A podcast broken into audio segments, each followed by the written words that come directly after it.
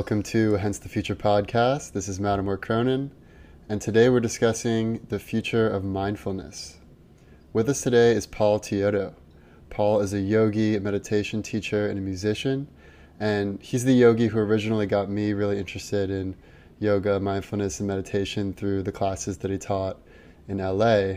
And since then, Paul has moved from LA to Bali, and I've had the pleasure of going on two retreats with him so far.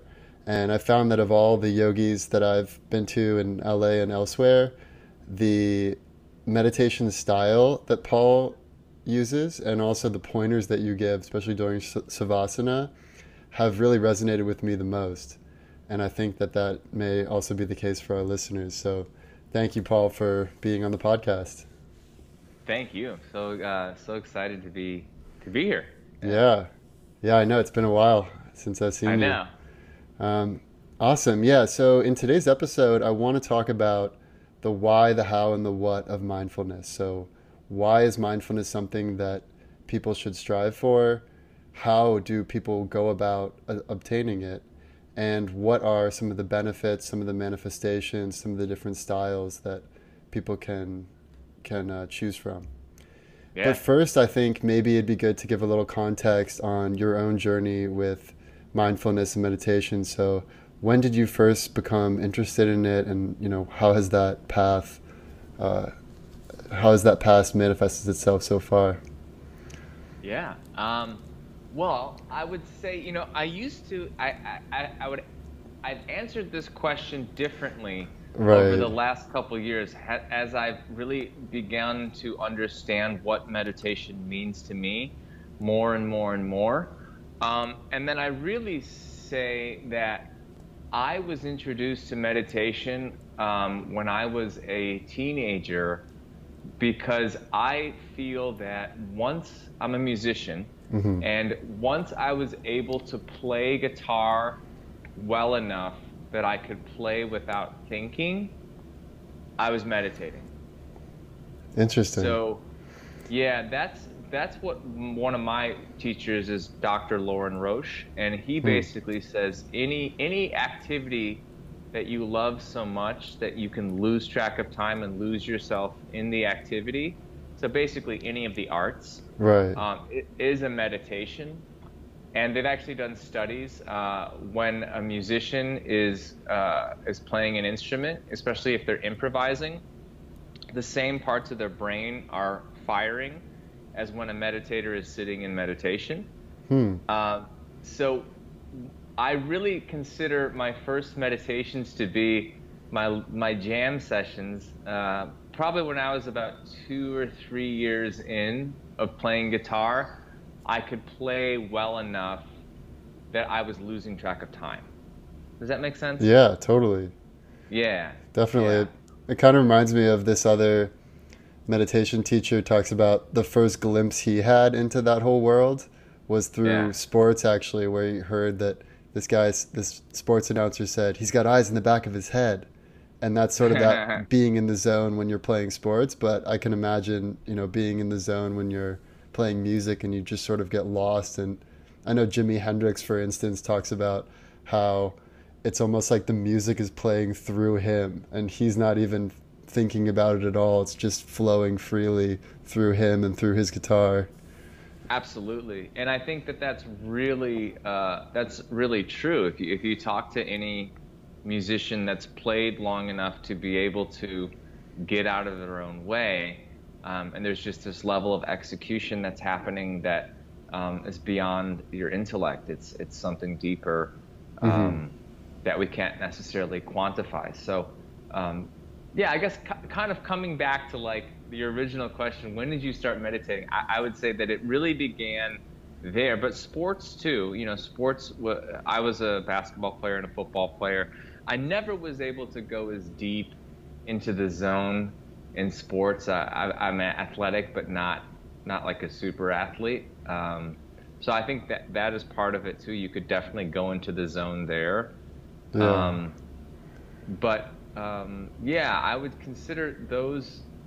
That was really my first foray into meditation. But then I started really examining meditation more seriously about eight years ago, like as an Mm. actual practice and, and looking into it. And um, And when did yoga enter into that equation? so yoga entered into the equation about 10 years ago. Um, and I originally was uh, really uh, att- attracted to yoga because um, of the physical benefits, feeling both uh, these classes in Los Angeles, which are very physically strong. Um, as you know, you Yeah. take my class. and um, but also um, also I, I walked out of the room feeling really open and, and flexible Yeah. um, yeah, so I found about 10 years ago, I started taking yoga classes at Sports Club LA, which is now Equinox, right. and um, and I really liked it. But then I went to Yoga Works um, on Main Street and took a few classes with some pretty senior teachers there. And um, one teacher, her name is Sarah Ivanhoe, and she went on to become a mentor of mine. Um, she led us through this this um, this breathwork session in the middle at the end of her yoga class, and I literally had like an out of body experience where Yeah. um, it was incredible. Like I, I was, yeah, exactly. I had a, a, a, a moment of satori where I floated above my own body and was like watching myself sitting in a meditation, and I was just, uh, I was just completely out of the body and just, and just present. And um, And you said that was music, partly music that triggered that during her No, class, or it- no? no, was there like a breathing. specific pointer, or it was the breathing that? It was that- breathing. Huh. Yeah. So for for me and for a lot of people that I know, um, sitting in meditation, you can go into deep states of consciousness, um, but breath work first, doing some type of pranayama, um, that will usually activate it. Um, it's like a catalyst uh, to go even deeper and to have these like really, um, really Like transcendental. yeah, transcendental, almost psychedelic experiences. They Yeah. almost have always happened as a result of breath work and meditation. Um, Interesting. So I've I've never had a transcendental experience through breath work, but I did have one on the Bali yoga retreat with you when it was in Yeah, yeah. Savasana and it was one of those I can't remember which song it was on your album, but there was this one period where there was just a long pause where there was no sound and then like a strum came very very uh, strongly in an unexpected way that I wasn't expecting it, and it just felt like like my whole so, my whole soul or self just like launched out into the cosmos, and it sounded kind of like the experience people have described with DMT, although I've never tried that, but it it felt very out of body. Yeah, Yeah. yeah, yeah. That's incredible. I, you know, I, I, I totally think you can have those experiences without breath work. I think I remember at the time you were also reading some pretty deep meditation books too. So you Yeah. were definitely like you were preparing your your your brain for deeper levels of consciousness, and then you combine that with tons of yoga, and you combine it with being in Ubud and being surrounded by all Right. these people and Yeah, know, there's- and the music, and, and then it's all just it all comes together to Yeah. give you this experience. It is really interesting the different ingredients that go into that sort of experience. Um, so I want to get into that when we get to the how, but I think first let's talk about the the why, and especially I think you have a really unique perspective because you're someone who's lived in Bali and you've lived in mm-hmm. LA, so you can kind of see both sides of the coin, like the fast-paced LA lifestyle and then the more relaxed Eastern mindful lifestyle. And so I'm curious if you have any thoughts around what are the main motives of people who come on your retreats? Like, what are they seeking? What are the problems they're trying to solve? Like, what is it that drives people to seek mindfulness? And, you know, also, what, what is it that you were seeking when you moved from LA to Bali? Yeah, yeah. Um, all great questions. Um, I'll start with the first one. When people come on a retreat of mine, I would say that it's 50%, 50%. 50% of the people that are coming on the retreat are really just they just need a vacation. Mm-hmm. Like they, they, they're coming for a healthy vacation, a vacation where they're not going to be drinking a lot of alcohol, vacation where they're going to be exercising, taking care of themselves, and like right. they just need that. And that's that's one thing that I've really seen more than anything else is you mm. see the difference between Americans and everybody else because everybody else takes so much more vacation. Wow. Canadians, Australians, Europeans. Um, so much more vacation. So um, when when now that I have these retreats and these trainings where the Americans are coming, I, I really I, I, now that I've seen like all these other countries, if they're like I just want a vacation, I'm like you know what man, do it. You know, mm-hmm. like getting yeah. getting an American to go anywhere for ten days is right. like and they have all this anxiety about like leaving home just for 10 days. Yeah, and it's emails very normal. Yeah. Yeah. It's very normal in like um, in Australia or you know Germany or Scandinavia or even Canada for people to leave for like three weeks or a month and for ha- their employer to be like leave and like right. go and have fun and come back energized and um, and th- so that's something that I've seen. So so half the people that come on on my retreats are really just looking for a vacation and they need it. Mm-hmm. Um, so I, uh, I let whatever is supposed to happen with them happen organically, right. and then the other half are really looking to like deepen their practice, like to come, yeah, yeah and have an experience and and um, to go from somebody who maybe practices yoga to somebody who might want to do a teacher training or somebody who wants to do more workshops and then they go home maybe wanting to read books on philosophy, um, yeah. and and to ve- and to develop a meditation practice that's consistent, um, that they're doing almost like an exercise practice. You know. Yeah. it's, it's yeah. It's five times a week. Uh, you know, it's funny. My uh, you remember Martin, my my cousin yeah, yeah. Martin. Yeah, so I he just called me right before this, just out of the blue, and he said that he recommended your retreats to one of his friends.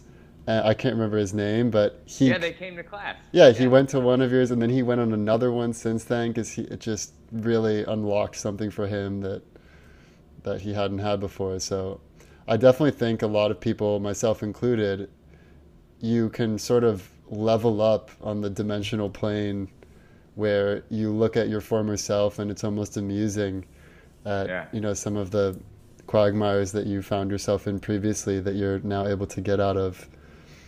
Um, Absolutely. Well, I, I, you know, one thing that I always say in my yoga classes is um, every single person is very intelligent when they're calm, mm. and you're and we're all stupid. we're full of stress and fear and anger and anxiety.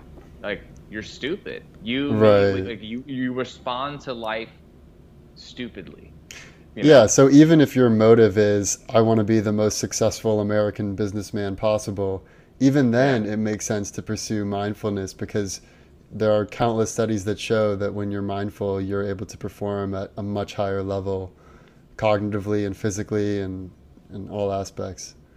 Yeah, and you'll be able to like do your job and hopefully enjoy it. I mean, I I would hope that if your goal is to become a super inc- like successful multimillionaire businessman, your goal would hopefully be to also enjoy the journey of becoming that.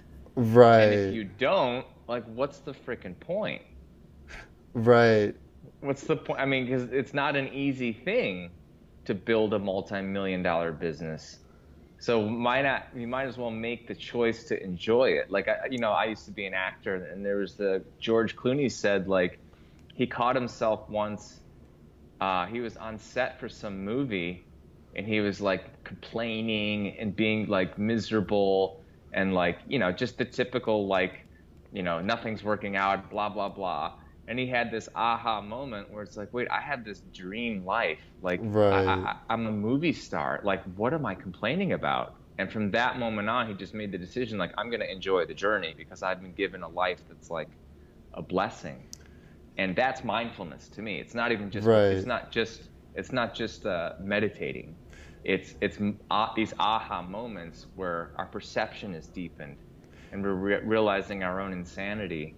Where it's like you're a movie star and you're sitting here and you're complaining about having a life that 0.01% of the planet will ever have a life of this quality, you know? Right. Yeah. Yeah, that was something that I don't know if you saw Dave Chappelle's recent Netflix special, but he talks about how Anthony Bourdain likewise had externally the most successful career you could possibly imagine. I mean, this guy was traveling around the world, yeah. getting paid boatloads of money to just live his life in these uh, amazing places, and then you know he committed suicide. So it's it's very clear that no matter how good your external life is, it's really the internal life that determines your happiness and fulfillment and it reminds yeah. me also of this this quote from Sadhguru, who I know you you love. Who you actually were the one who yeah. got me into him. But he talks about how you know what is well being. He says well being is a deep sense of pleasantness within. If your body feels pleasant, we call this health. If your mind feels pleasant, we call this peace. If your emotions are pleasant, we call this love. And yeah. and it's just like that. Really, is what it all comes down to. Is is cultivating this you know sense of pleasantness uh, and or peacefulness in all aspects of your life. Yeah, yeah, absolutely, and uh, I, and and why not? And in order to do that, I think especially after the ages of like your tw- early 20s, mid 20s, um, you have to develop tools. Like it doesn't mm-hmm. just like the world will t- will kind of you know will put its pressures on you and if you don't have tools to be able to respond to life with emotional maturity and and mental clarity um, you just start to accumulate as they say in yoga so you start to accumulate all this dukkha and mm. dukkha is basically stress but i love the the description for dukkha um, is like it's a feeling of being squeezed mm. which i think is great or being shrunken Right. So the the idea here is that if you don't learn how to respond to life intelligently, life will shrink you. Right. And yeah, I think that's a really beautiful metaphor. Oh, for sure. You know. I mean, I, a friend in my life recently had a panic attack, and he described it as it felt like the whole world was closing in on him, and he had shortness of breath, and he felt trapped like a caged animal. Yeah. And if you yeah. contrast that to what some of these meditation teachers describe as spaciousness, like inner spaciousness, conscious awareness. Like it's a feeling of expansion, a feeling of totality, and and that's uh, you know that's like the perfect antidote if you are feeling that sense of being trapped or helpless or or constrained yeah. with dukkha. Yeah, absolutely. And, and, and, then also just recognizing, I think that the misconception sometimes is, you know, these tools they do take time to develop, mm-hmm. and um, you know, and it's not it's not all um, it's not all rosy either, because right. you take you take somebody who's um, who's already quite sensitive and perceptive, perhaps like an Anthony Bourdain or a Robin Williams, mm. and you give them a meditation practice and they are going to be able to calm the mind and they are going to be able to um, find levels of peace. But then when you go out into the world, you're going to be just as much more sensitive to the suffering of the world hmm. as you are to the beauty of the world. So developing a meditation practice is not a one-way ticket to love and peace. It's a one-way ticket to deeper levels of truth within yourself and then you have to learn to be able to handle that as well. Right. Because when I when I started practicing, um, I remember reading Eckhart Tolle's books, and um, at first I had these uh, incredible moments of bliss, and I had an experience at a at a park, Temescal Canyon Park, what was like a it was a, a definite like out of body, incredible like rush of bliss that lasted for a few days, and then the opposite happened. I actually spent hmm. a good amount of time being really unhappy because I was just so much more tuned into the suffering and the insanity of human of humanity. Right. And um, it feels like so Jim Carrey like, has gone through that recently. Yes, it sure seems like it. Yeah, like both sides of it. You know. Right. Yeah. But yeah, I mean, one thing that struck me when I came to Bali is I would talk to the Balinese people and they'd say, "Oh, why are you here?" And I'd say, "Oh, I'm at a yoga retreat." And they'd say, "Oh, I do yoga all the time." And I was like, "Really?" Yeah. But yeah. what they mean is not physical yoga like hatha yoga. They mean yoga of the mind because it's such it's so ingrained in their culture to practice mindfulness that it's just like another tool like you were saying. But in the West, there's just no sense of that. I mean, I guess maybe now they're starting to teach it in schools, but uh, certainly when I was growing up, there was no mindfulness training, no meditation, um, nothing like that growing up in the culture. No, no, it's yeah, it's really beautiful that that a lot of the the more modern and progressive schools are starting to teach um, teach kids how to meditate and the effects that that are that they're having for these kids. Uh, if you look up some of the studies, it's just incredible. Like, I know I think there's a, a couple schools that implemented meditation as part of like the detention program. So if you get sent to detention, oh, yeah, I did read about like, that. Yeah, you'll have to meditate, and a lot of times they'll teach these kids to like breathe their anger out of their system. Hmm. And what a what a positive way. Like uh, otherwise, what are they gonna do? You're gonna sit in detention and just be angry. Right. But it's like might as well go sit with the teacher who's gonna be like, okay, um, we're going to spend this time like paying attention to your breath and identifying where your anger is inside of your body and then directing your breath to displace that anger until it's gone. And that's a tool that um, you can use your, the rest of your life. Right. And especially to teenagers who are full of hormones and reactivity and you know, very still very emotionally open because they have the emotional openness of a child, but then they're right. developing all of these adult hormones, and you combine those two, and they they can be you know very reactive. Yeah, I mean, I know like the first couple times your ego gets shattered as a young teenager, whether it's because yeah. the girl doesn't say yes when you ask her out or whatever it is, it's like feels like the world's going to end because you have no practice in dealing with it. Yeah, but if yeah. you were taught maybe early on, whether it's detention or school or whatever, you might be able to deal with it better. Yeah, and even if you were to look at, um, if you were to look at getting sent to detention as as an opportunity for you to go sit and release anger and release fear, right. because again, like I said, like you know what happens is we we don't know how to get rid of our anger, our fear, our ego. So it sits inside of us and creates this feeling of being squeezed.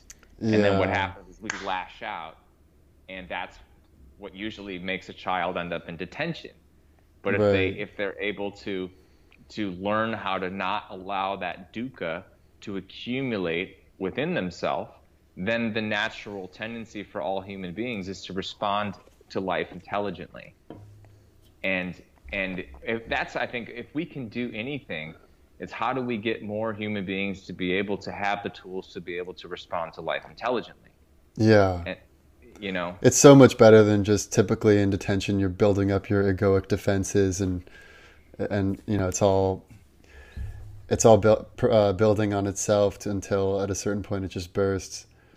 But yeah, it's not it's not solving any problems. Like, right. Yeah. I mean, I noticed know? that in some yoga classes with you early on, where you would give these pointers in savasana to just say, you know, relax the corners of your mouth, relax the muscles around your eyes, relax the muscles around your forehead.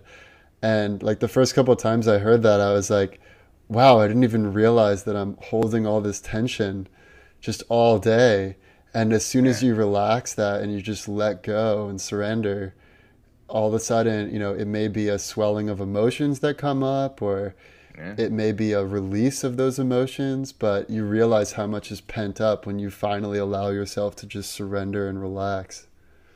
Yeah, totally. Dude, I, I, I've found, you know, the more and more people that I work with and the more I work on myself, that a lot of times people will have like, they, like, oh man, my nose is so stuffed up and I'm like, all right, well, why don't you lay in meditation and soften the four corners of your eyes and soften your forehead? And usually within like five minutes, they're actually able to breathe more easily, and they don't actually even have a cold. It's like they're they're, they're squeezing right. that. People are sitting in front of computers six, seven hours a day, And every time that uh, they experience stress, they squeeze their face. You're squeezing your forehead, you're squeezing the four corners of your eyes, and all of that is going directly towards the bridge of your nose, basically. So you have all this pressure that's being created, and you end up like you can't breathe through one of your nostrils, or maybe even through both of your nostrils. And mm. I can, a lot of times, I'll work with a client and I'll guide them through a meditation to soften around that area. And they'll be like, oh, wait, I don't even have a cold. It's just stress. That's fascinating. Like they, they think that they have some sort of cold. You know, right. they have like a virus. It's just stress. And it's, it's squeezing. It's creating dukkha. Yeah.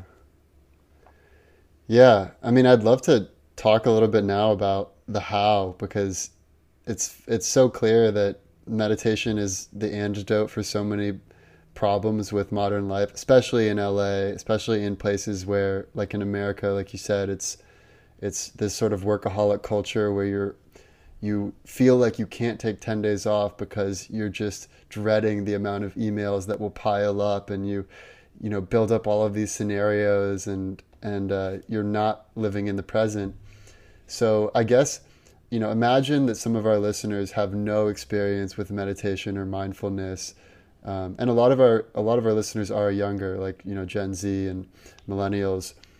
Nice. What would you say to them as far as how they should go about cultivating mindfulness in their own life? And then maybe after we talk about some of that, we can you know go through a brief little meditation practice of how you yeah, would yeah. lead a beginner. Yeah, well, okay, this is great. So there's both beautiful things happening with meditation and things happening that aren't that, in my opinion, um, they're they're more stepping stones. So if most of the um, if most of your your user or your listeners are younger, I would say, you know, Headspace and these apps. There's a new one that my girlfriend is on, and her uh, it's called Balance, and it's by the same people who created Elevate, which is an IQ boosting app. Oh, um, cool. Yeah, it's really awesome. It's it's yeah. So Balance, check it out. It's it's a yeah. great uh, it's a great meditation app. But these are supplemental. Like um, mm. they're a great way to get into meditation. They're a great way to learn how to create space in between your thoughts, but meditation is not something that you're supposed to be experiencing through a machine.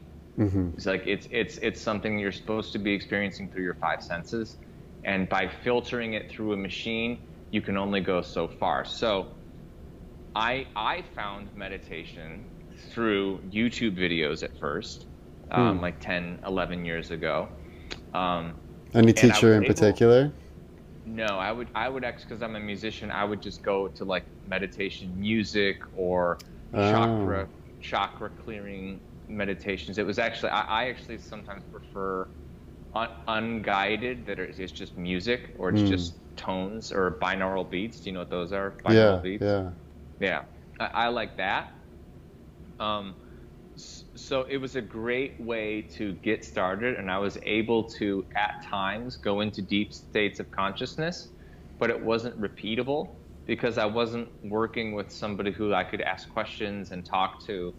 Um, so the good thing that's happening with meditation is that now that it's becoming more popular and more mainstream there's all these apps that are popping up that are really um, uh, helping people get started but it's like it's how you get started. It's like mm. you wouldn't go, you wouldn't never go to a yoga class. Like you, you start practicing yoga online, you start practicing yoga on YouTube, and then eventually you have to go learn yoga from a person, right? You know, face to face. And it's the same thing with meditation.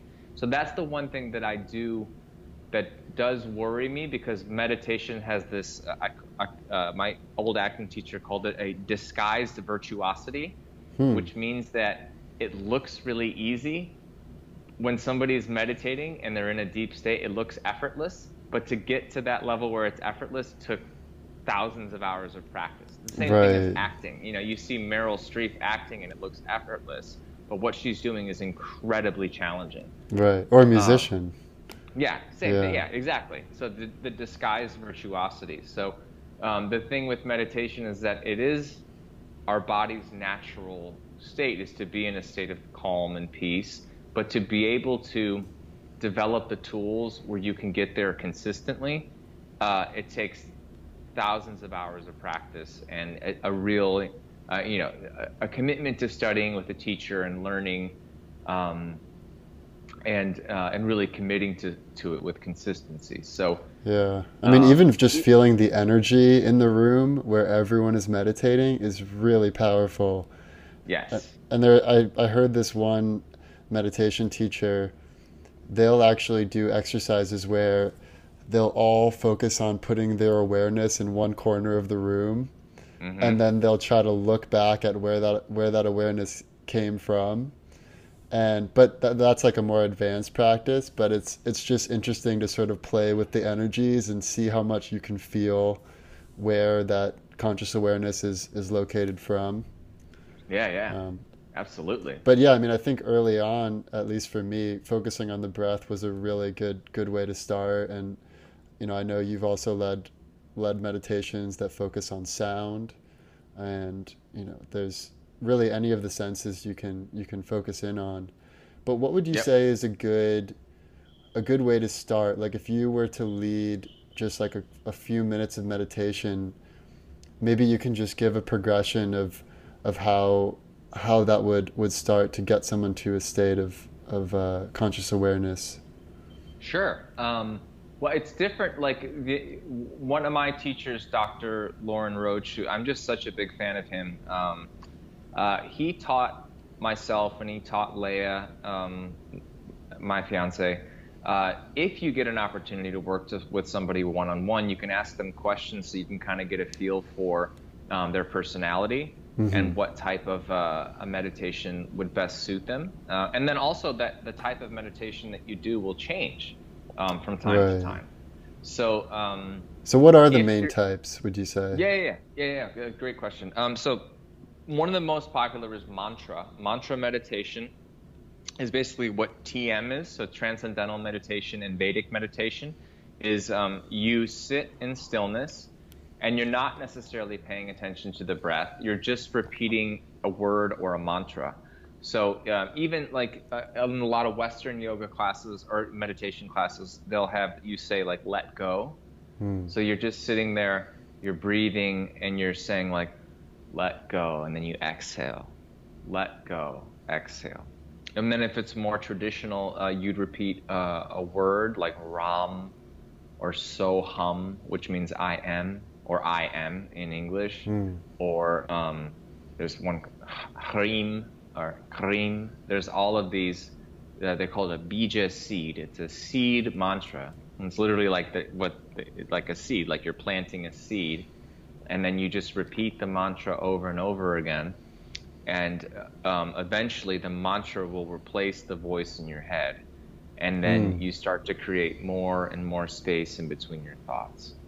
Um, so that's mantra, and that's really good for a lot of business people use it a lot of um, highly people that are very identified with their intellect. So if you're a very left brain person, uh, you're very much like, and if you're a very smart left brain person, you've been begin, you've been, you have been rewarded since probably you were a little kid for using the voice in your head. Mm. So, so, so the, and this is why a lot of like really smart people are very unhappy because they don't know how to turn it off. They mm-hmm. don't know how to create space. So mantra would be a great one for somebody who's highly intellectual, um, which a lot of like TM um, right. Is used by people who are very wealthy and very smart and very successful, which these people usually are very intelligent as well. So that's why mantra works well for them. So what that'll do is that'll create space in between your thoughts. But it doesn't necessarily do is it doesn't work on reducing tension in your body, which is like the other huge half of meditation. It's like, what do right. you have? You have tension in your body, and you have a voice in your head that won't shut the hell up. And, and you have to learn how to develop techniques that can work on both sides of that. Right. So the, the so that would be more like vipassana, the surrender, or is there another one that you think is better for getting into that surrender state?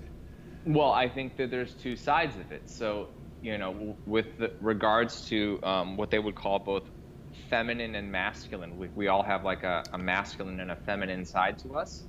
The the masculine side of us that's that's learning to reduce tension in the body um, would sit in perhaps a vipassana or sit and just pay attention to breath or do a body scan. A body scan would be like you direct your awareness oh. to specific parts of the body that are. I love that one. I do that one all the time.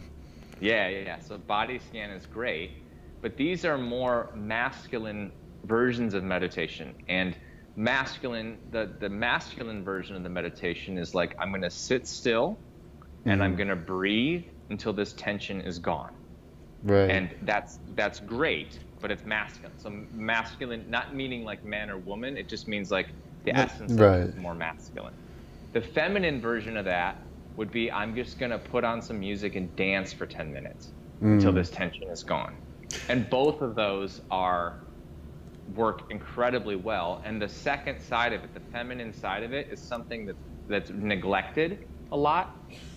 So one thing that our teacher would tell us to do is like, particularly if you get a very feminine woman, and she's like, I just can't sit still and breathe into my body. I'm like, well, yeah, just put on some music and dance for 10 minutes. Like that's your meditation. Yeah. You know, that's fascinating because because I remember we did one one class, I think it was in Fiji, where we did the masculine feminine class, and yeah. all of the men were supposed to really harness their masculine energy and be okay with being a little bit competitive and with holding your poses long and with really feeling this inner strength within where yeah. the women in the class were focused on free flowing you know being in tune with their sensuality and curvaceousness and and all of that and yeah. I found that I, I felt great afterwards, and I also found it interesting that uh, one of the one of the people on the retreat was was asking you, saying, "Paul, like, how, I can't find a man. What am I doing wrong?" And you were yeah, basically yeah. saying it's important to be in tune with your feminine energy, or for a man to be in tune with your masculine energy, especially yeah. because you know in society, American society especially you know, men tend to suppress their masculine energy because there's so much in the news and media about how horrible it is to be a man and and yes. and then on the female side to be a career woman and to have it all and succeed in your career it's it's seen that you need to suppress your feminine energy a little bit and be more like a male businessman and so yeah. on both sides it seems like people could use a little bit more being in tune with their you know their sexuality and their their gender ener- their energies and so that I yeah. thought that was that was something I hadn't uh, experienced before, but I really enjoyed it. Yeah, and, and, and you're look it's totally true, and you're looking at like this society uh, that we're in right now, and and how how that is like a woman is encouraged to be masculine. A woman is encouraged like this is great. Like like you're out like now working a 12 hour day. Like you can do the thing like that a man mm-hmm. can do. You can go out and you can have that six figure lawyer career. And that's great but then it's very challenging I, I find or I, what i see in, in a lot of my classes is these types of women men aren't attracted to them and they just and a lot of times they're like it's because they're intimidated by me because i make a lot of money. I'm like no that's not it that's because you're not dancing. It's because you're not having mm-hmm. fun. It's because you're you you know you've forgotten how to dress sexy. Like not not for a man, but for yourself. Like mm-hmm. to dress feminine and to and to be in that spontaneous, flowy, which is what men need. That's a compliment to a man. And to have a woman who is vulnerable and spontaneous and gentle and nurturing and and the world doesn't teach women to be that anymore it teaches them mm. like you said to go out and to be to go out and make money to go out and have a career and all of these amazing things have come from that but at what point do we say okay like i have to we have to pull the pendulum back just a little bit and and like you said too with men because of all of this to- toxic masculinity which i agree totally exists mm-hmm. men are now like it's like they're clipping their own testosterone. It's like yeah. no, like imagine if LeBron James wasn't competitive. What would Right. like what would he be able to do? Like and, and what that man has done for inner city youth and the schools that he's built and the money that he's given to charity. And not only that, like just how many kids would watch a basketball game and instead of going out and getting into trouble after watching him, they go outside and they play basketball. And if he wasn't, if that man wasn't competitive, he would have nothing. Yeah. Like there, there's no the, the, the talent would not be able to rise to the surface without the competitiveness. So it's it's really about like honoring your competitiveness and and saying where are healthy places for me to practice this. You know. Right.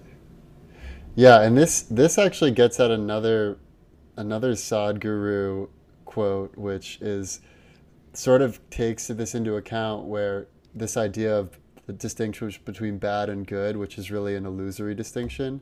So here's the quote. He says, "The reason why everyone is not naturally enlightened is simply this: people have categorized the world into good and bad, God and devil, high and low, sacred and filthy. These are parallel lines that will never meet. Once you had fractured this existence within yourself, there is no way to reach a stage of enduring well-being and freedom. You have been told to love your enemy. If you first label someone your enemy and then try to love him, it's going to be torturous." Yeah, but I love yeah. that idea because really it gets at this this very uh, prevalent concept in meditation, which is the non-dual. Because I know, at least in my own experience growing up, everything was about dualism, like good and bad, and especially you know growing up as a Catholic, it was all about suppressing the bad and similar with masculine and feminine.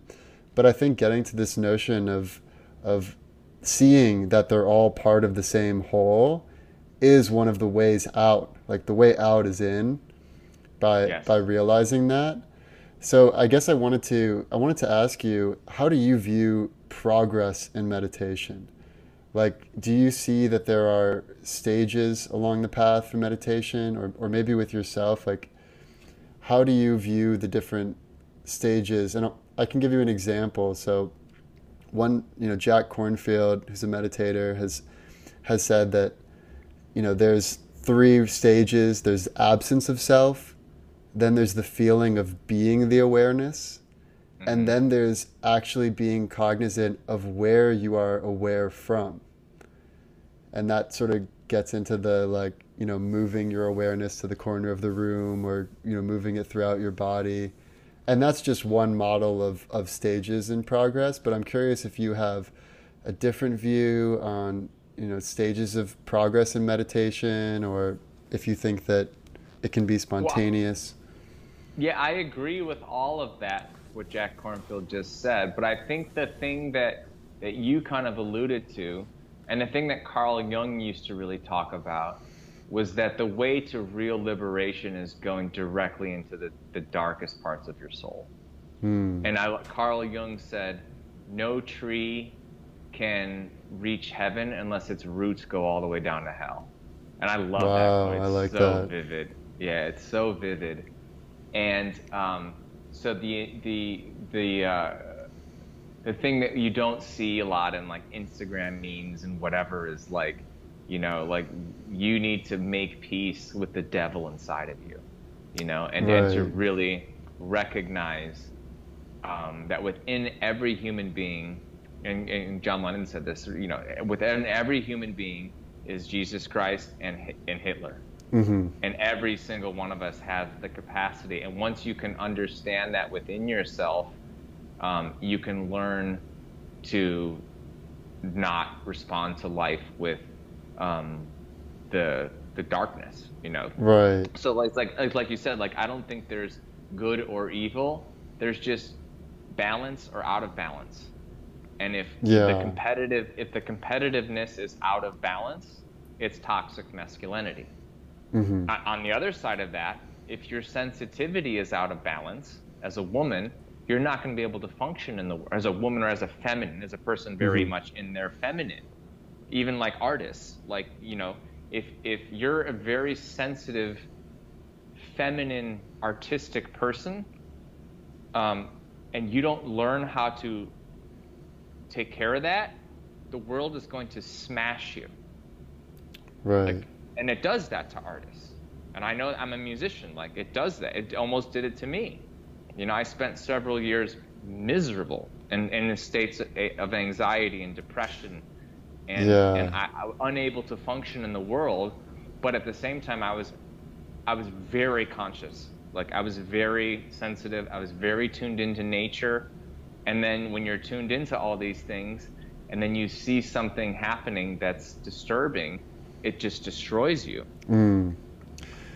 Yeah, I mean the the greatest possible fear that people have is what Alan Watts calls the screaming memes, which is Yeah, basically yeah. like what's the worst possible thing that could happen? It's like you're in a hospital bed with tubes and just unimaginable pain, but even that is impermanent. Even that will pass. And if you cannot be so anxious about those possible futures coming one day, then and realizing their impermanence, which is another big you know stage along the enlightenment path, then it really liberates you where you don't have to have all this anxiety for the future or depression in the past, and you can really just operate at full functional awareness, you know, in Yeah. your day to day moments. Yeah, yeah, yeah. I think that's all true, and and I think getting back to the original question about like um, what what how would you determine progress?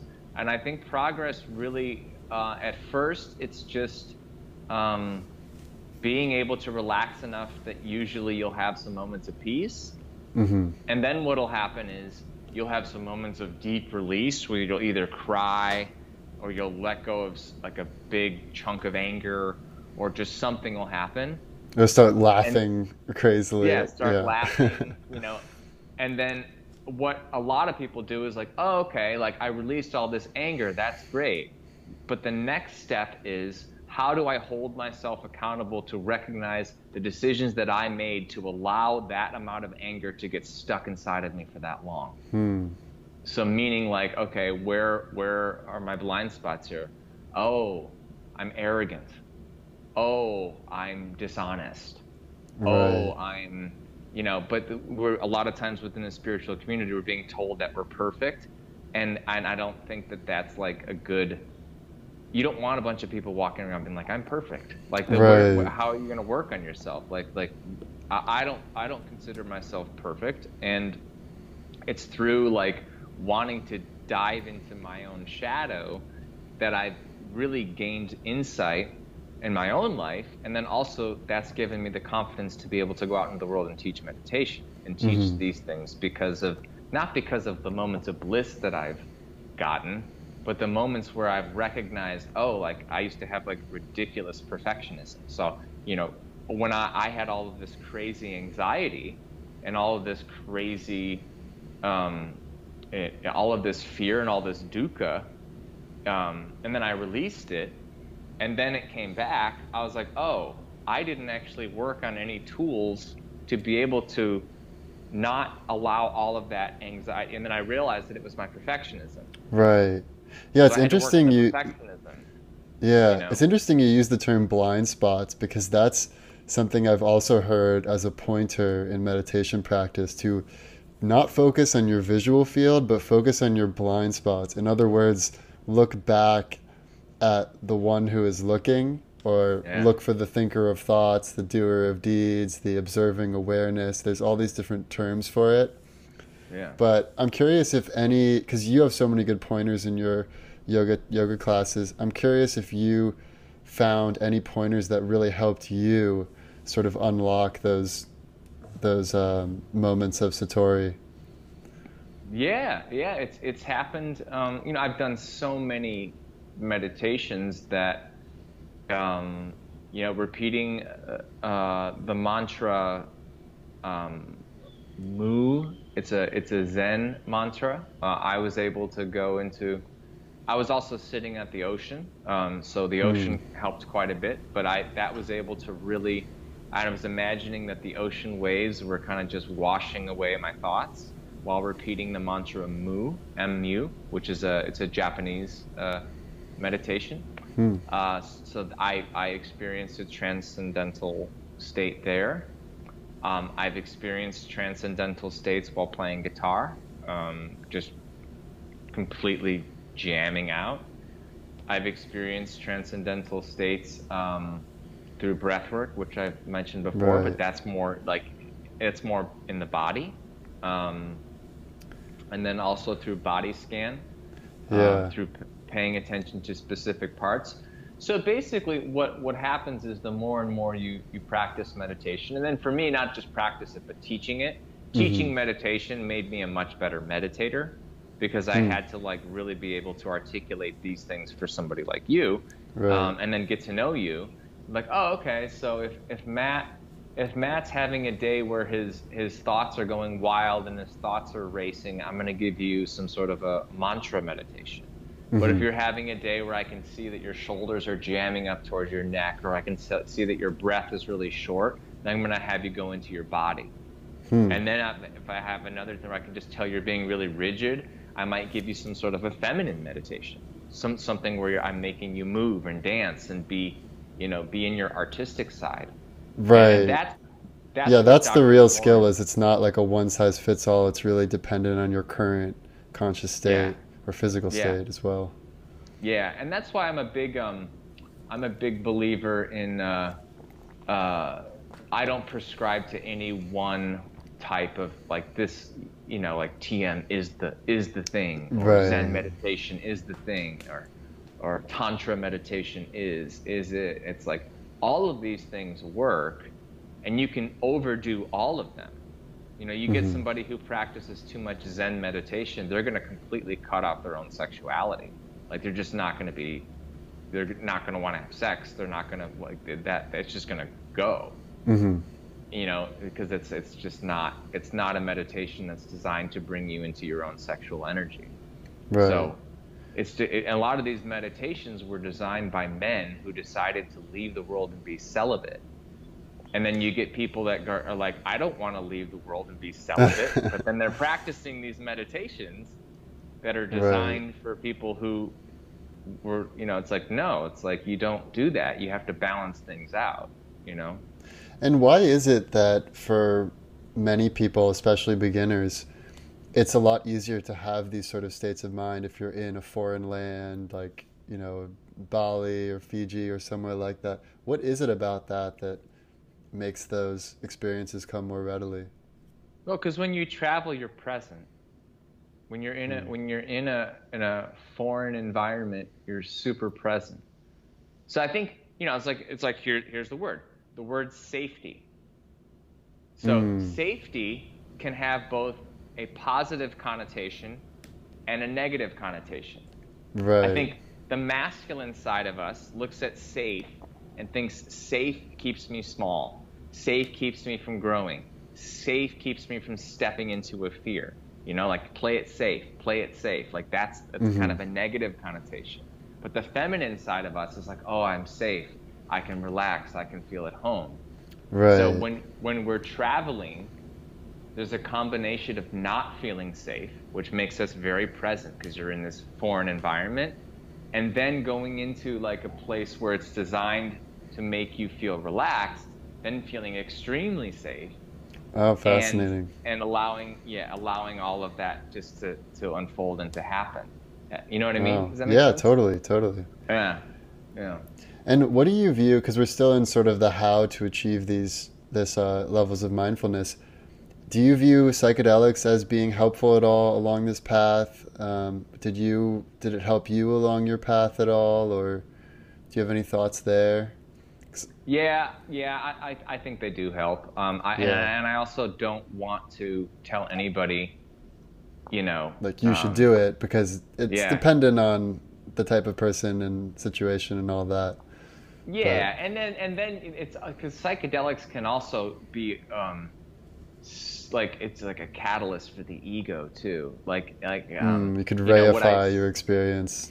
Oh my God! You know what I see so much of is like the the the Northern California like Silicon Valley guy who worked at Facebook and was making three hundred grand Like a year. microdosing every day. Yeah, microdosing or, or or micro or whatever, and then like goes and has a weekend doing a bunch of ayahuasca, and then like quits his job at Facebook, and like wants to become a shaman, but actually has no real hasn't actually studied. Like, Right, like you right. just you, all like all you did was get high, man. It's like, yeah, well, this gets at a you just- really interesting distinction because you said something at the beginning of this episode about how it's important to be reading the right literature, have the right base of knowledge, so that you can actually make sense of these glimpses at enlightenment when they do occur. So it seems like it's not just about getting into the right state of mind, it's also about knowing how to make sense of that state of mind. making it repeatable. Right. And that was I mean that's been the biggest thing that I've been working towards is I've had glimpses but they've never been deliberate. And now I'm working towards deliberately having those sorts of experiences through you know deliberate mindfulness and meditation. Yeah. But then that's but that's you see that's the um that's the trap is to think that oh if I have this like the experience that you had in Bali like that's awesome. And I'm I'm so glad that you had that psychedelic experience and this and the experience that I had in, in Sarah's class and when I did ayahuasca and mushrooms and those are all great. But really how I changed my life was by meditating every day and getting hmm. to a calm enough state to be like, oh, I'm a perfectionist. Right. And I can, right. you know, oh, I can be really arrogant. Like, Yeah, And, and then yeah. you're, you're grounded in reality. And then you go out into the world and you learn to respond less arrogantly, less perfectionistically. Right. And, and what a lot of people do is they're just looking for the psychic, the mystical experience. Because it's a Right, right. high. It's a high, and it's great, but it's just a high. And, Yeah. and if you and if you don't actually go back and integrate that into your life and make permanent changes, then you just go through this cycle of like having this psychedelic experience and then going back to all your unhealthy behaviors and all your unhealthy patterns and then having another psychedelic experience and then go you know and you're riding Right. this wave of like one unhealthy relationship after another or one unfulfilling career opportunity after another where you're not actually like Yeah. shifting you Well, know one thing that you said was interesting to me about how you realized you were, were a perfectionist. And this sort of gets at one misconception that I've seen, which is that if you become enlightened, you lose your personality. Like you basically just become this empty vessel. But it seems like what's closer to the truth is that you just don't take things personally. Like you're able to recognize that you have certain traits of your personality, but that doesn't that doesn't reflect in any way on you know how you feel because you realize that there is no thinker of thoughts that there is just this this spaciousness within each of us that is uh, you know much closer to the truth. So it's that it's misidentification with yourself rather than totally obliterating your personality and because I've heard what some people are like are hesitant about the mindfulness path for that reason Oh yeah, and that's that's the, that's one of the biggest misconceptions is that like to become a spiritual person, so many people are like, I need to obliterate my ego, which means Mhm. I need to repress my personality, or I have to shame myself for having sexual thoughts, um, wanting to make money, being competitive, like all of these things, having a sense of humor. Like some Mhm. people even take it that far, where like they destroy their sense of humor. Like, Right. what does that have to do with being enlightened? What does that have to do with being happy if your sense of humor is gone, your sexuality is gone? Like, like how is that? Like, how how are you going to be any happier? Um, Right. So it's like, I, I think, and again, this this goes back to like what I was talking. All of these books were written by men who decided to withdraw from the world, go and live in caves, and have no job, no wife, no responsibilities, and and and if if that's your aim, then eventually I think you can get to a certain level of peace and happiness, but you're not trying to live in the world. Whereas like Mhm. a lot of people like they're reading all these books and then they're trying to live in the world and then they just end up hating themselves because like oh man like I'm having sexual thoughts or oh man like I'm focused on like making money or oh, you know, like are Right. competitive or Yeah, it's more just about letting those thoughts arise and without judgment letting them pass away again. Like I've heard one one person described it as when you're truly mindful, when thoughts arise, it's like thieves coming into an empty house. Like yeah, the Yeah. thoughts still arise, but then they leave just as quickly as they arise and you know, it, you don't you know the worse off for it. That's a great quote. Yeah, thieves. Yeah, going into an empty house. Yeah, and Yeah. I, I think that like another thing too is like the more you can, the more, the more you practice, the more you're going to start to really appreciate simplicity uh, in in every aspect of your life. You're going to want to make things just more simple, Yeah. and and through this simplicity, the quality of everything that we do goes up.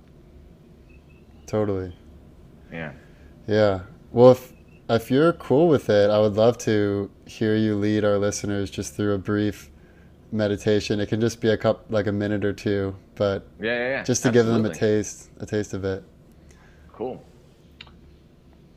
Okay. So I'd like you to find yourself a comfortable seated position.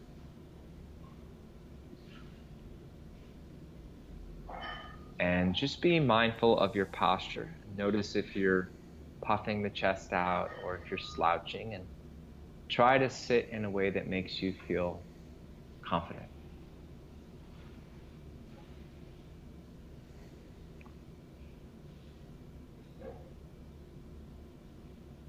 And without closing your eyes, without, excuse me, without squeezing your eyes, gently close the eyes.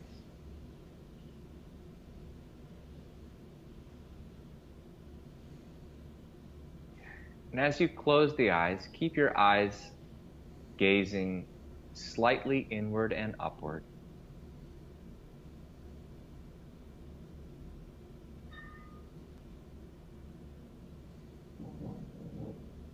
Begin to soften the center of your forehead, the space in between the eyebrows.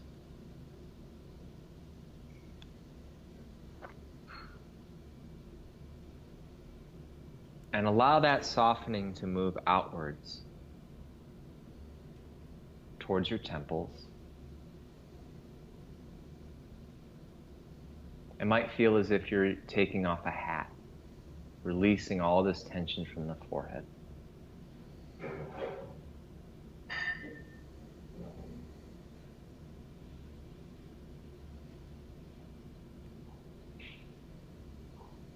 And begin to soften the four corners of your eyes.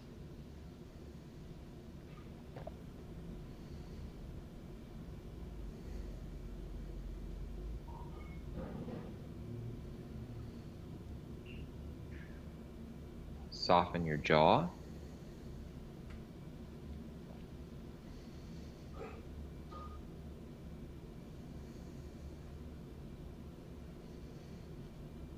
Soften the crown of your head.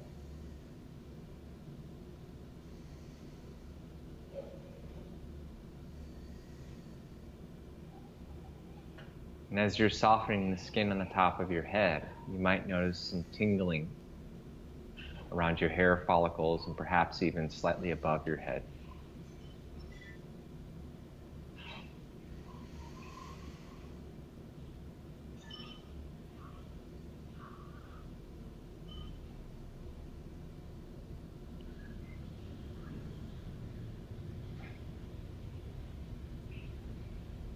And for the next few moments, as the face and the head continue to relax more deeply,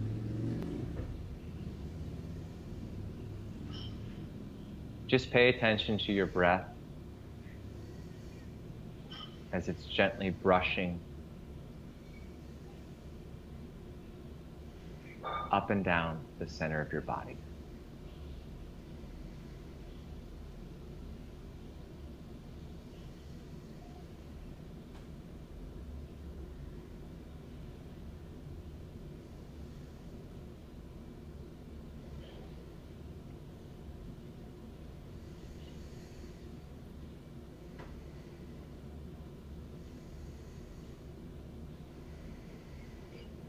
See if you can deepen the pause at the bottom of your exhale and just sit in emptiness for a few moments.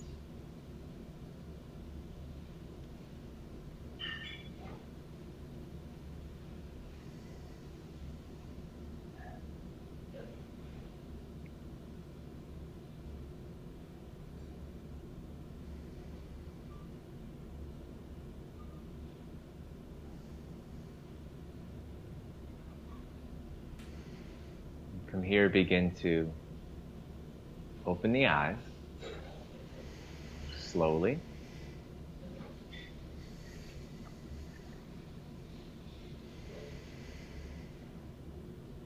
And take a second to just notice the softness you've created around your face. And just notice the space in between your thoughts. Wow. That was great. First uh first live meditation on this podcast. Awesome. I love the part about feeling above your head. Because Yeah, it gets you crown out. chakra. Yeah. Never heard that one Sorry, before. because it gets you what? It gets you out. Well, it gets you out of the notion of just being inside what Alan Watts would say a bag of skin. Like you become Yeah. aware of your energy field. Yeah. Absolutely. Yeah. And that's that's something that I do worry about. Like um, as meditation becomes more mainstream, um, ho- hoping that the the aspects of the spirituality um, don't also get lost just for like the scientific, you know, very clear cut medical Right. examples. You know, like what Alan Watts is talking about has such a benefit, and what we just did has such a benefit to people, and it's not necessarily intellectualizable. hmm So, um, I personally am a person who would consider himself, and I hate this word because it's so cliche, but a, a spiritual person. Yeah. And um, when we talk about like the future of meditation, um, the good thing is, is more and more and more and people are more and more and more are getting exposed to meditation, and, and there's all these companies and apps um, that are bringing it out into the world. Um, and then the the challenge, I think, is how do you keep some of the spirituality in a place where people don't want to build a business around anything that's religious or anything that's quote unquote spiritual. Um, but you know, I would always say like if you take the spirituality out of yoga, it's like taking art and music out of school. Mm. And you know, it's like I feel like it's kind of the same thing with yoga and meditation. If you take the spirituality out, you're taking all the art out of it. Right. Yeah. Right. Yeah, well, I think that's a good lead into the future scenarios. Let's start with the best case. Best case scenario. I think the best case scenario would be that all of this um, buzz that's being created um, and all of these apps, um, what they do is they get people started and they give them a taste of what meditation is and what it can be.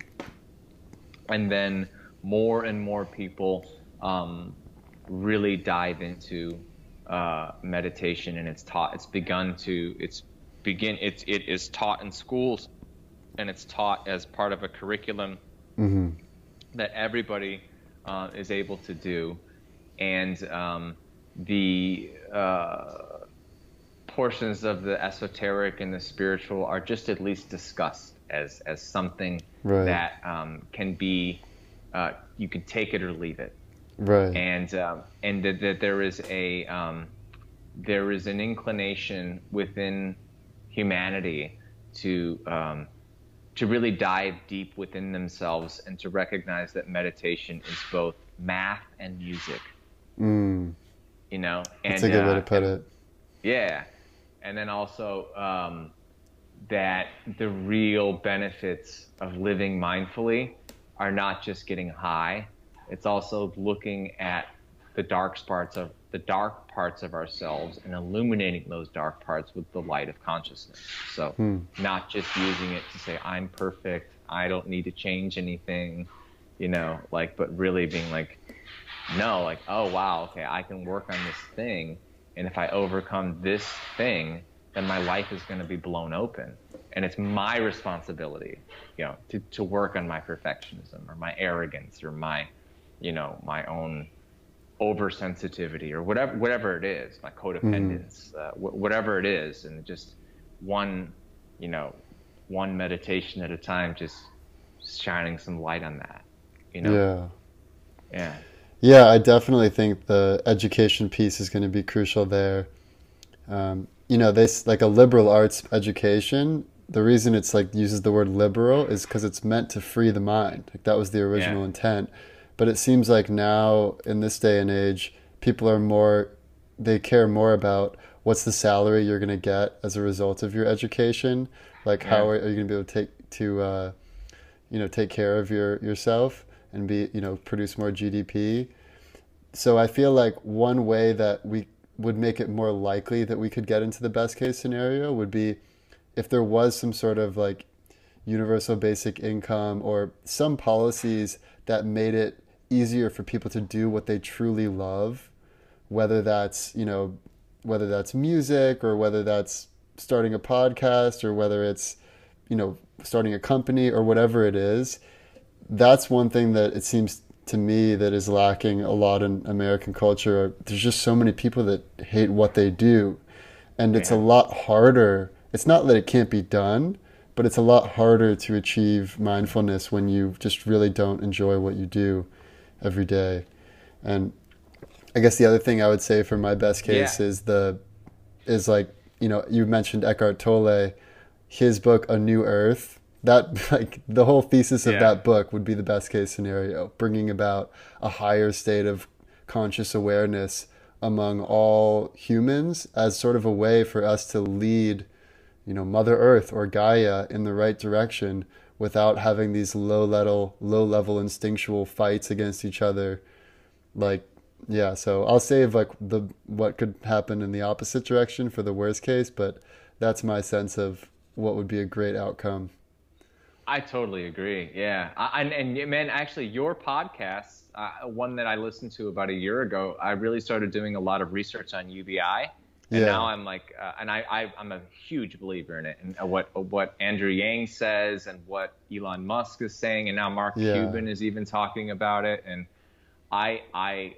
I can't say enough like how I think that people need to be able to have uh, enough of a if technology isn't freeing us, it's going to enslave us. So the idea that we can use all this technology to give people the ability to have lives where they can pursue something meaningful.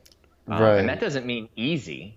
It means yeah. meaningful. You know, like like as long means, as that's the focus. Because right now, that's not the focus. It's more yeah. of the focus is the external reality.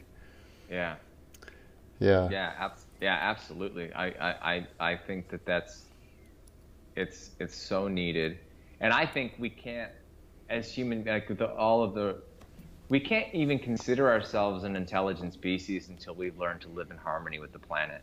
Uh, I, I, don't yeah. think there's anything like we can build all these machines and we can go fly to the moon or we could go fly to Mars. And um, as Eckhart Tolle says, it's, it's all intelligence in the service of madness until right. we are learning to live uh, in harmony with the planet. And yeah, you know, I mean, good, when you compare you know, uh, that intellect to the intelligence of the intelligence that grows your cells, that makes your heart beat, and all of yeah. that. It's like it's, it's it doesn't even compare.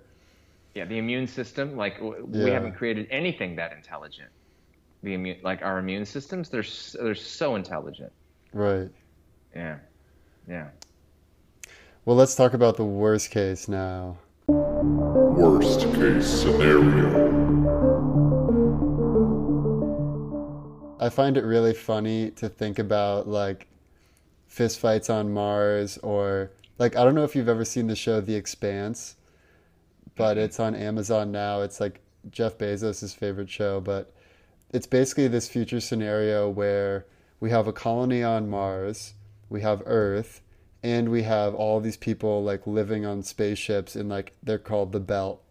But essentially yeah. there's like wars between these three powers and uh, it's it's pretty it's pretty awful to think that we could get that far technologically, and yet Yeah, we're yeah. still stuck in the same dumb human conflicts of just, you know, having a small circle of people who you identify with, and everyone who's outside of that circle is the other, and therefore they must be, um, you know, kept under control and Or and thought of as uh, fearfully or as the enemy. Yeah. Yeah, so and it gets even scarier the farther that technology does progress because another phrase that I love is it's like we're nuclear giants but ethical infants in this country or Yeah. in Yeah. in the west especially. And so I guess the worst case scenario would be we keep progressing on all dimensions except for the one that really matters, which is the spiritual dimension or the inner dimension or just elevating your own level of awareness to habitate that new earth that Eckhart Tolle talks about. Yeah. Yeah. Yeah, I think totally. Uh, I for me, a, a worst case scenario would be just basically that, like more of the same. And then within meditation, uh, my worst case would be that meditation uh, has its soul sucked out of it, and it's just turned into this this cold, you know, completely mathematical formula that Right. people are using to become one to either just to get high and then mm-hmm. everyone's just sticking their face in their phone and getting high off meditation and, and, and just you know not and only meditating through a machine.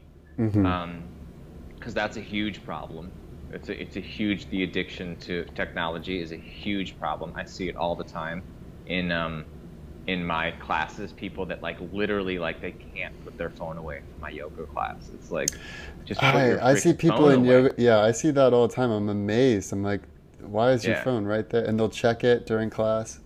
Yeah. So, so the, the, the, the good part about technology is that all these apps are coming out. Mhm. But the bad part is, is you're still looking at your phone. you know, you're still using your damn phone. You know, it's like to meditate, and there has to be a point in which um, you don't use your phone anymore to meditate, or you use it like once or twice a week, and then you recognize, like, okay, like today I'm going to go for a walk in nature with no technology, and that'll be my meditation. Like I'm just going to go for a walk at, in the park for 30 minutes, and that's you know um, so yeah worst case scenario would be becoming more dependent upon technology and this the soul and the spirit being sucked out with just the intention to um, to create a quiet mind so that you can focus and go out in the world and make more money. Right. that's like right. that's how it's marketed just like yoga is marketed as a great workout and that's great Yeah. to get people in the door or food is marketed Okay. for its nutrition, yeah and it's yeah, it's yeah, it's like caring about what it'll give you versus what the essence actually is of the experience, and yeah yeah yeah. yeah Well, let's talk about the most likely scenario. Most likely scenario. Well, my I actually feel pretty optimistic here because I do see this. I mean, if you just look at the numbers, like the number of people who are using meditation apps, like you said, and you know there is a drawback to that for sure, but it does seem like there is gaining momentum for being more mindful, doing things like meditating and going on yoga retreats and that sort of thing. And I also am encouraged by the fact that the science is proving out the value of it. I mean, I think I read that there's been over 5,000 research studies that have already been published about the benefits of meditation. And I read this book called Altered Traits, which is all about how they did these brain scans of these, you know, Tibetan lamas and, and you know, pro meditators, and they found that the effective age of their brain was like 20 years younger what the average person was their age. So Yeah, yeah, yeah. I think people really understand the benefits of it and it is becoming more and more top of mind. It's really just a matter of how it it becomes incorporated, you know, like you said, is it going to be something that's just to get you some results and you don't really care about what that says about the nature of reality or the interconnectedness of all beings? or are you going to really awaken to almost a higher dimension? Like it also reminds me of uh, I love this podcast called The Portal with Eric Weinstein, and he. Oh, ta- I love Eric Weinstein. Yeah, yeah, yeah. yeah. He, you should check out his new podcast. It's fascinating. But but he talks about how if you take any issue, like abortion or gun rights or whatever, there's people who are the hardliners on one side and hardliners on the other, and then there are people who are in the middle, and the middle is not just in between the two. It's actually on a higher dimensional plane where you can see both sides and you understand the drawbacks of both. And it's kind of like what you were saying about how it's like you're reaching up to the heavens, but your roots go all the way down to hell. Like you can, yeah. you can, everything can resonate with you because you see things from a higher dimensional perspective. And it's, it's still to be seen if that's what will happen in the future. But I'm fairly optimistic that we are going in that direction. And unless there's some major setback like you know nuclear war or runaway AI or something to that effect, I believe we will get there. Yeah, I actually I actually really totally agree with you. I think that from the, from what I'm seeing in Bali, the people come here and they are so sincere about wanting to learn how to meditate and wanting to learn how to take better care of themselves and wanting to learn how to live more mindfully and and it's it's spreading. It's really totally spreading. So i feel really optimistic about that. And then i think that the really big thing is like people need to look at um, they really need to look at technology addiction and cell phone addiction. Um, almost like we looked at uh, cigarette smoking like 15 20 years ago. I, I really see it mm-hmm. as an issue. They're all a crutch. A, yeah, it's it's it's a your cell phone is a pack of cigarettes, and these these these social media companies are doing some good, but they're also like they're extremely addictive. So like mm-hmm. that's the one thing that that I worry about is like that people are going to be dependent upon machines to do everything, mm. and um, the machines are supposed to free us up, and particularly with something like meditation, like um, right but what's happening that's great that makes me feel like, you know, most likely is now that all these apps are coming out, you have people that are living in small towns all across America and all across the world. They don't have access to a meditation studio or a meditation teacher. Now they have the technology to be able to join Headspace and then eventually find a teacher online and do privates with them on Skype. Like I do privates right. on Zoom, I do privates on Skype, and and I'm working with people in Australia or I'm working with somebody in Europe and and that's all because of technology. And and these people don't have access to to good teachers. So the, it's really it's all yeah. about the balance. It's like you have to be able to find balance. So the the thing I think I agree with you. I'm very optimistic. And we have to address technology addiction uh, as if it's a serious problem because I see it as being a serious problem. As I'm talking to you right. through this through incredible, and... yeah, it, it's great, and I would yeah. be able to talk to you and look at your face, and what we're doing is beautiful and it's awesome. But then recognizing, okay, like now I'm going to turn all this off and go play guitar for an hour. Yeah, and that's good yeah. for my soul too. You know. Totally. Yeah. So that's yeah. that's the that's the thing. Because I think they said like Gen Z and millennials like they're like drinking way less alcohol, using mm-hmm. way less drugs than any generation, but there's also really high rates of anxiety and depression. Right. Where's that? They're all they're all sitting on their bed, scrolling through Instagram, wondering what yeah. everyone else is doing that's more fun. Yeah, yeah. Not all, I so, should say, but but yeah, no, it's it's all. a it's a totally different paradigm than than when when we were growing up. So yeah. But yeah, yeah, you're right that it is far more accessible to take those first steps on your mindfulness journey than it was yeah. in the past. So, to that effect, it is much uh, much easier now to get started. Yeah, absolutely, and and I'm very happy about that. Obviously, like it, it's it's awesome. Yeah. So tell our listeners where can people find you? What do you have coming up? Retreats, yoga teacher training. Yeah, yeah. yeah. I got. Uh, I have a yoga teacher training in May of 2020. Yeah, I'm. Um, I'm like trying to maybe do that. I just gotta work work out my American schedule. yeah, you know, I was, I actually was, I was, I was like, should I call him out on the Dude. I like, I, I, really want to do it. I, I'm gonna I'm gonna You try to make it happen. it. Yeah, I know I will. Yeah.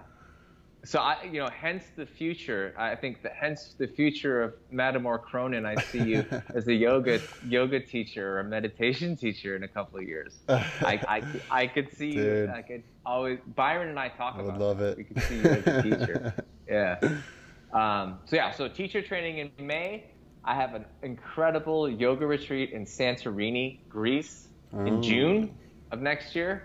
Um, and then you can always just come to Bali, uh, come to the yoga barn, check out my classes. Um, and um, And where can they find Insta- you online? Yeah, yeah. My Instagram is Teodo, T E O D O, yoga guitar. And um, I also have a Spotify account with my guitar music. And I mean, you can just put my, I have a YouTube account. I have all this stuff, like Yeah, online. I listen to your music in traffic all the time, even still. So Oh, I thanks, definitely man. recommend it. Thanks, man. I have another album coming out. Uh, it's already recorded. We just got to work on the post production. So I have a whole another ten songs. Hopefully, in the next two months, they'll be out. Nice, that's awesome, Yeah. We are Yeah. dude. Well, thank you so much for coming on. Uh, this has been the future of mindfulness. Uh, thank you to our We're listeners talk as well. What has happened, See you guys what next is time. currently happening, Thank you. and what will inevitably happen. The past, the present, and the future.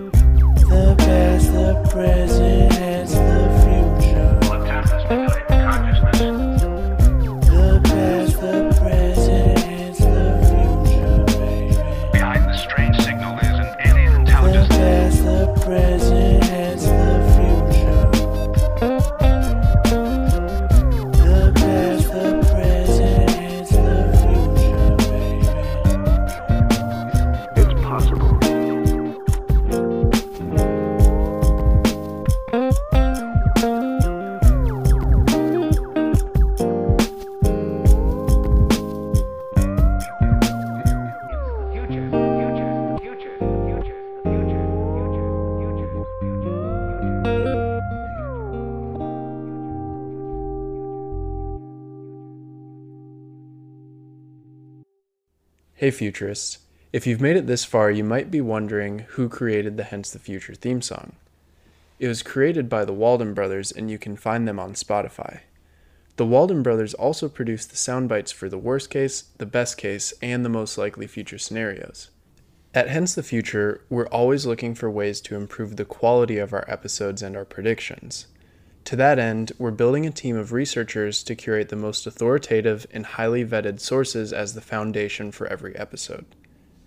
If you'd like to support these efforts, you can donate a small monthly amount at anchor.fm slash hence the future. And if you haven't done so already, please rate and review the podcast on iTunes or wherever you listen to podcasts. We appreciate your support.